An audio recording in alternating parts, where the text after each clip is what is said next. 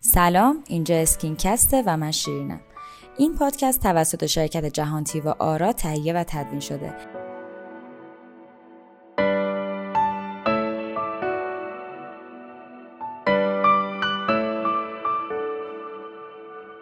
خیلی ممنون و سپاسگزارم که ما رو همراهی میکنیم. امروز در خدمت آقای دکتر سلطانیون عزیز هستیم و میخوایم راجع به موضوع دمودکس خیلی بیشتر با هم دیگه صحبت بکنیم. سلام آقای دکتر، خسته نباشین، وقتتون بخیر و خیلی ممنون و سپاسگزارم که مجدد وقتتون رو در اختیار ما و شنوندگان ما قرار دادین. سلام، من هم خدمت شما و همه شنوندگان این پادکست عرض سلام دارم، درود میفرستم و خیلی خوشحالم که باز فرصت شد که من بتونم در خدمت شما باشم. خیلی متشکرم، زنده باشین. آقای دکتر، میخوام راجع به دمودکس اول به صورت کلی برام یه توضیح بدین، بعد من سوالی که تو ذهن خودم هست رو مطرح بکنم و با هم دیگه گفتگو داشته باشیم. بله حتما. خیلی کلی بخوام راجع به دمودکس این مطلبی رو خدمتتون بگم، اینه که از نظر اینکه دمودکس ذاتاً چیه، دمودکس در اصل یک نوع انگل به حساب میاد، یا حالا اصطلاح انگلیسیش مایت.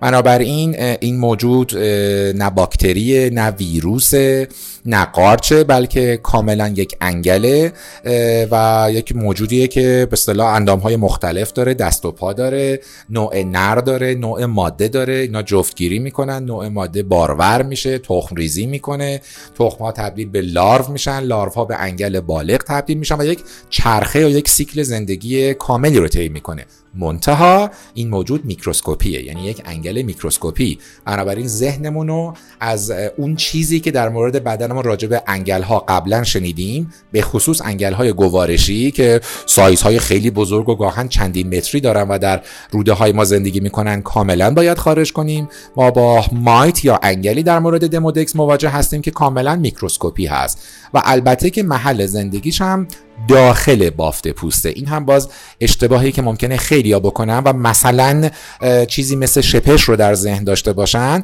انگل‌های دمودکس اصلا بیرون پوست زندگی نمی‌کنن، کاملا داخل بافت پوست زندگی می‌کنن و این نکته هم اضافه بکنم که دمودکس اصولا در پوست سر و صورت وجود داره. خیلی به ندرت ممکنه که در ناحیه قفس سینه یا در ناحیه کتف، به خصوص ناحیه میانیش باشه، البته اون هم به طور کاملا استثنایی. این که چرا، یک دلیل بسیار واضحی داره.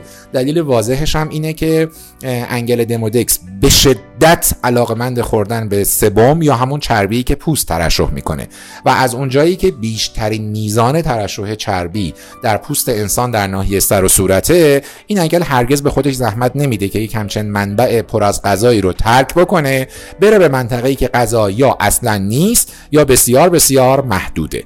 از همین حرف هم میشه یک نتیجه‌گیری خیلی جالب دیگه هم کرد که ما در مورد دو گروه سنی هرگز نگران آلودگی یا درگیریشون با انگل دمودکس نخواهیم بود.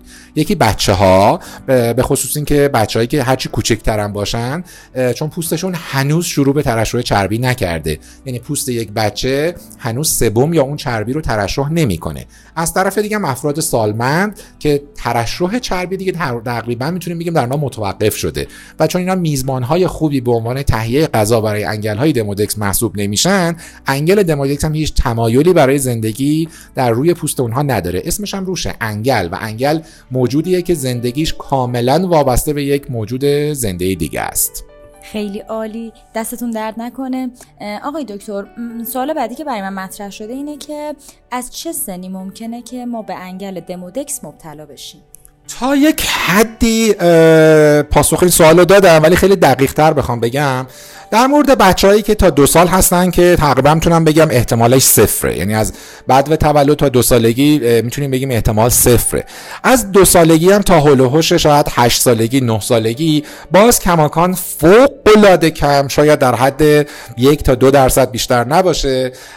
از فاصله 8-9 سالگی تا 10-11 سالگی، به خصوص در دختر خانم‌ها، چون دوران بلوغشون زودتر شروع میشه و ترشح سومشون هم زودتر آغاز میشه، این احتمال شروع میکنه به افزایش پیدا کردن.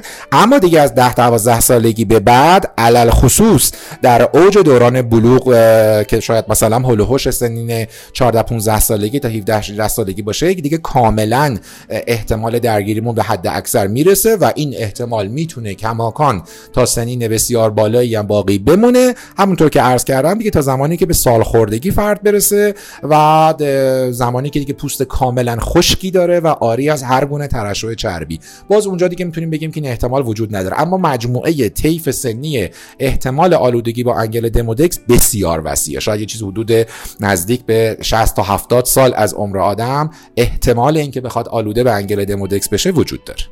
خیلی ممنونم آقای دکتر. راجع به آلوده شدن به انگل دمودکس صحبت کردین، راه‌های انتقالش به چه صورت هست؟ در یک کلمه خیلی آسان و به سرعت، این انتقال میتونه که به راحتی از فرد به فرد اتفاق بیفته، میتونه از اشیا به فرد اتفاق بیفته.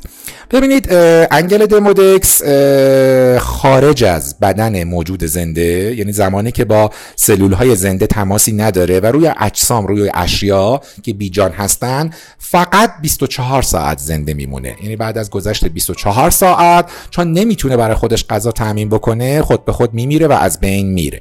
اما فرض کنید در مکانهایی مثل یک آرایشگاه، مثل سالن‌های ورزشی که وسایل مشترک فراوانی ممکنه استفاده بشه، مثلا در یک آرایشگاه شونه، قیچی یا وسایل این چنینی و خیلی پشت سر هم از روی سر یک نفر به سر فرد دیگه، بنابراین چون این قضیه از نظر زمانی خیلی کوتاه، این یکی از راه‌های انتقاله. یا به طور مستقیم از فرد به فرد از طریق روبوسی، یا اینکه به خصوص افرادی که با هم در یک منزل زندگی میکنن به طور خیلی مشخص افراد درجه که خانواده. اما از طرف دیگه، برای اینکه ذهنیت اشتباهی عزیزانمون پیدا نکنن اینو بگم، این تصور این که من نوعی الان با یک فردی که نمیدونم که هست یک روبوسی انجام میدم و نمیدونم از نظر این که ممکنه دمودکس داشته باشه یا نه و اگه داشته باشه یعنی حتما همین الان من هم آلوده شدم، نه، به این شکل در حقیقت نخواهد بود. چون حتی اگر فرض بکنیم که در حقیقت همونطور که گفتم انگلای دمودکس در حالت عادی اصلا رو سطح پوست زندگی نمیکنن، داخل بافت پوستن، بنابراین در یک روبوسی ساده چند ثانیه‌ای اولا احتمال اینکه یک تعداد محدودی از این انگل‌ها مثلا منتقل بشه به سطح پوست من خیلی کمه. از طرف دیگه هم اگر این اتفاق بیفته، سیستم ایمنی پوست من این تعداد خیلی محدود رو بلافاصله شناسایی میکنه و از بین میبره و اصلا فرصت تکثیر برای در واقع انگل به وجود نمیاد. اما تصور بکنید افرادی که در یک منزل با هم زندگی میکنند، به خصوص مثلا افرادی مثل زن و شوهرها، عادات زندگی انگل‌های دمودکس به این ترتیبه که شب‌ها دوست دارن که به سطح پوست بیان و به دو منظور این کار اتفاق میفته. یکی بابت تغذیه‌شون، سبک زندگیشون، اون چرخه زندگیشون خیلی علاقمند هستن که در زمان شب به سطح پوست بیان و از چربی‌های سطح پوست که مونده برداشت بکنن و دوباره به عمق برن. و در ضمن روی عادات زندگی اینا که بررسی شده دیدن که جفتگیری اینها معمولا در طول شب در سطح پوسته. بنابراین بیشترین میزان تماسایی که بین افراد اگر در زمان شب اتفاق میفته و اون هم مکرر، طولانی و پشت سر هم، شانس در حقیقت انتقال رو مسلماً بالاتر میبره. خیلی ممنونم آقای دکتر. ما هر دفعه که راجع به دمودکس با هم دیگه صحبت میکنیم شما همیشه یه اطلاعات تازه‌ای دارین که به ما و شنوندگانمون میدین. خیلی ممنون و متشکرم. آقای دکتر میشه راجع به راه‌های درمان دمودکس هم با ما صحبت کنین؟ خواهش میکنم. البته قبل از اینکه راجع به راه درمان بریم باید راجع به تشخیصش صحبت بکنیم. دمودکس به هیچ عنوان مقوله‌ای نیستش که من از طریق سوال و جواب با شما بخوام به نتیجه برسم که ممکنه که شما آلوده باشین یا نه. چه بسا مواردی داریم که فرد علائمی رو ذکر میکنه که ظن ما رو به سمت آلوده بودن با این انگل قوی میکنه، ولی زمانی که تستش رو انجام میدیم تست با پاسخ منفی مواجه میشه. بنابراین جدی ترین مسئله در مورد انگل دمودکس انجام یک نوع تست پوستیه. تست پوستی تست سختی نیست، فقط یک سری پیشاگهی میخواد که افرادی که قراره که این تست براشون انجام بشه لازم یک سری شرایط رو از قبل رعایت کرده باشن. مثل اینکه بهشون خواهش میکنیم که از 2 روز قبل سر و صورت صورت رو به هیچ عنوان با هیچ ماده شوینده‌ای اجازه ندن که در تماس باشه، لااقل از یک روز قبل با آب هم تماس نداشته باشه، از یک روز قبل هیچ نوع فراورده جلدی استفاده نکرده باشن. در مورد بعضی از داروها لازمه که با فاصله های طولانی تر، یک هفته قبل، دو ماه هفته قبل یا حتی یک ماه قبل، فرد دیگه اون داروی خاص رو استفاده نکرده باشه. دلیلش هم خیلی واضحه. تست پوستی ما یک تست کاملا جلدی و سطحیه، یعنی در واقع ما با کاری که انجام میدیم اینه که چربی های سطح پوست رو اصطلاحا میتراشیم و بعد روی لامه میکروسکوپی قرار میدیم. چرا داریم این کارو میکنیم؟ میخوایم که انقدر چربی روی سطح پوست جمع شده باشه، درست مثل اینکه ما برای انگل ها تله گذاشتیم و اینها به سطح میان به طمع خوردن این مقدار غذای زیاد، و چون دو روزه که تمام این اتفاق افتاده اینها مکررن به همدیگه خبر میدن که مثلا یک منبع غذایی فوق العاده روی سطح پوسته. مسلما در زمان انجام تست اگر که واقعا انگل ها وجود داشته باشن توی نمونه گیری ما به تله میافتن و ما زیر میکروسکوپ بررسیشون میکنیم. این بس بنابراین میشه پروسه تشخیص. در مورد درمان، خب یه مقوله کاملا پزشکیه، من کاملا همه رو من میکنم از اینکه خودسرانه بخوان اقدام بکنن به اینکه بخوان شخصا دمودکس رو درمان کنن، چون درمان یه درمان بسیار جدی دارویی و چند مرحله ای و نسبتا طولانیه، بین 2 تا 3 ماه و گاهن 4 ماه، حتی در موارد استثنایی 5 ماه به درازا خواهد کشید تا بشه انگل‌های دمودکس رو از طریق روش‌های مختلف درمانی، روش‌هایی که هم داروهای خوراکی توش استفاده میشه، هم داروهای جلدی استفاده میشه. اما چیزی که به همه میتونم به شدت توصیه بکنم اینه که در طول پروسه درمان این مواردی که میگم رو حتما مد نظر داشته باشن و رعایت بکنن، فارغ از اینکه پروسه درمانشون از نظر دارو با کدوم داروها داره انجام میشه. نکته اول این که هرگز هیچ نوع ترکیبات چربی روی سر و صورت استفاده نکنن، مثل محصولات آرایشی چرب، حتی کرم‌های مرطوب کننده‌ای که بیس چربی بالایی داره. نکته دومی که اشعه یووی آفتاب به شدت یک عامل تحریک کننده انگل‌های دمودکس برای تکثیره، بنابراین استفاده از یک ضد آفتاب فاقد چربی در طول دوره درمان و به طور دائمی و هر روزه جزو ملزومات خیلی جدی ما برای این پروسه است. تغذیه نمیتونم بگم نقش خیلی مستقیمی داشته باشه، اما خب به طور کلی اینکه رژیم غذایی عاری از ترکیباتی که فوق‌العاده چرب، فوق‌العاده شوب یا محصولات محرکی مثل فلفل باشه میتونه که در واقع در این زمینه هم به ما تا حدی کمک بکنه. از طرف دیگه بر مبنای این چرخه زندگی انگل‌های دمودکس ما یک سری توصیه به افراد میکنیم در طول پروسه درمان. به عنوان مثال میگیم اگر میتونید زمان استحمامتون رو از صبح به شب منتقل بکنید.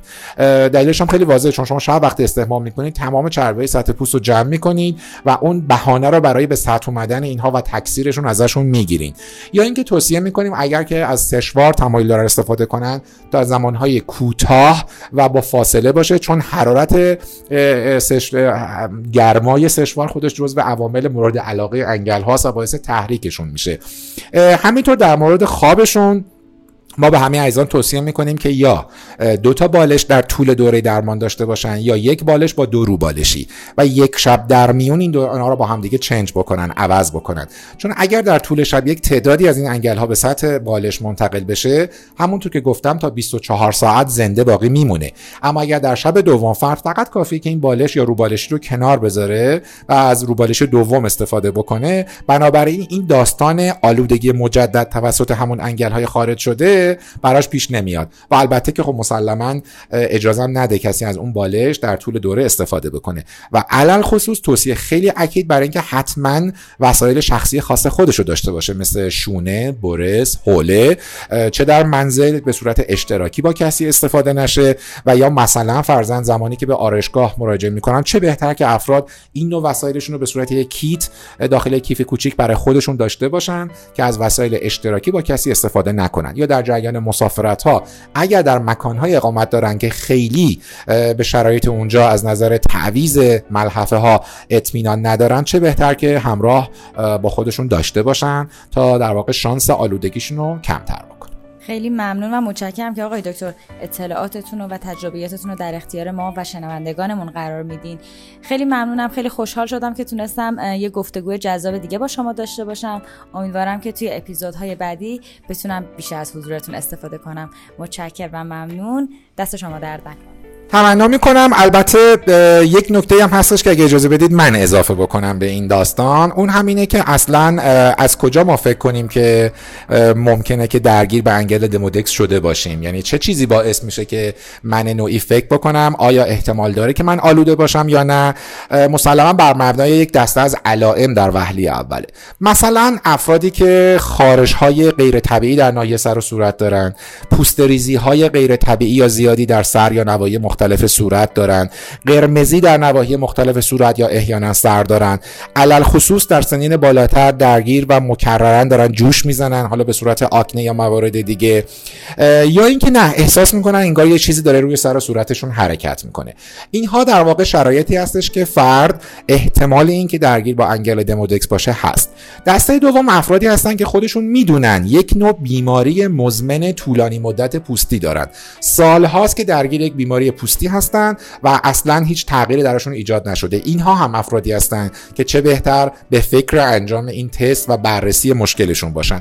یا دسته سوم افرادی هستن که دارن با فردی زندگی میکنن که اون فرد این تست رو انجام داده و مثبت شده، حتی اگر که خودشون هیچ علامتی ندارن احتمال آلودگی اونها هم وجود داره. و علل خصوص دسته آخر که به نوعی هم با بحث های گذشته ما ارتباط مستقیم پیدا میکنه، عزیزانی که ماجرای ریزش مو دارن و میخوان اقدام بکنن به درمان ریزش مو، من شخصا توصیه خیلی جدی میکنم قبل از اقدام به هر درمان ریزش مو یک بار این تست رو انجام بدن و اگر که دمودکس ها مثبت باشن، یعنی فرد درگیر دمودیکوزیس شده باشه، چه بهتر که اول این مقوله رو درمان بکنه و بعد با خیال راحت تری نسبت به بحث درمان ریزش مو حالا به روش های گوناگون مبادرت بورزه. سپاسگزارم. من هم خیلی ممنونم و خوشحال شدم که باز در خدمتتون بودم. ممنون و متشکرم که گفتگوی ما رو تکمیل کردین. انشالله توی فرصت بعدی بیشتر در خدمتتون باشیم. خسته نباشید و خدا نگهدار. من هم سپاسگزارم. خدا نگهدار شما.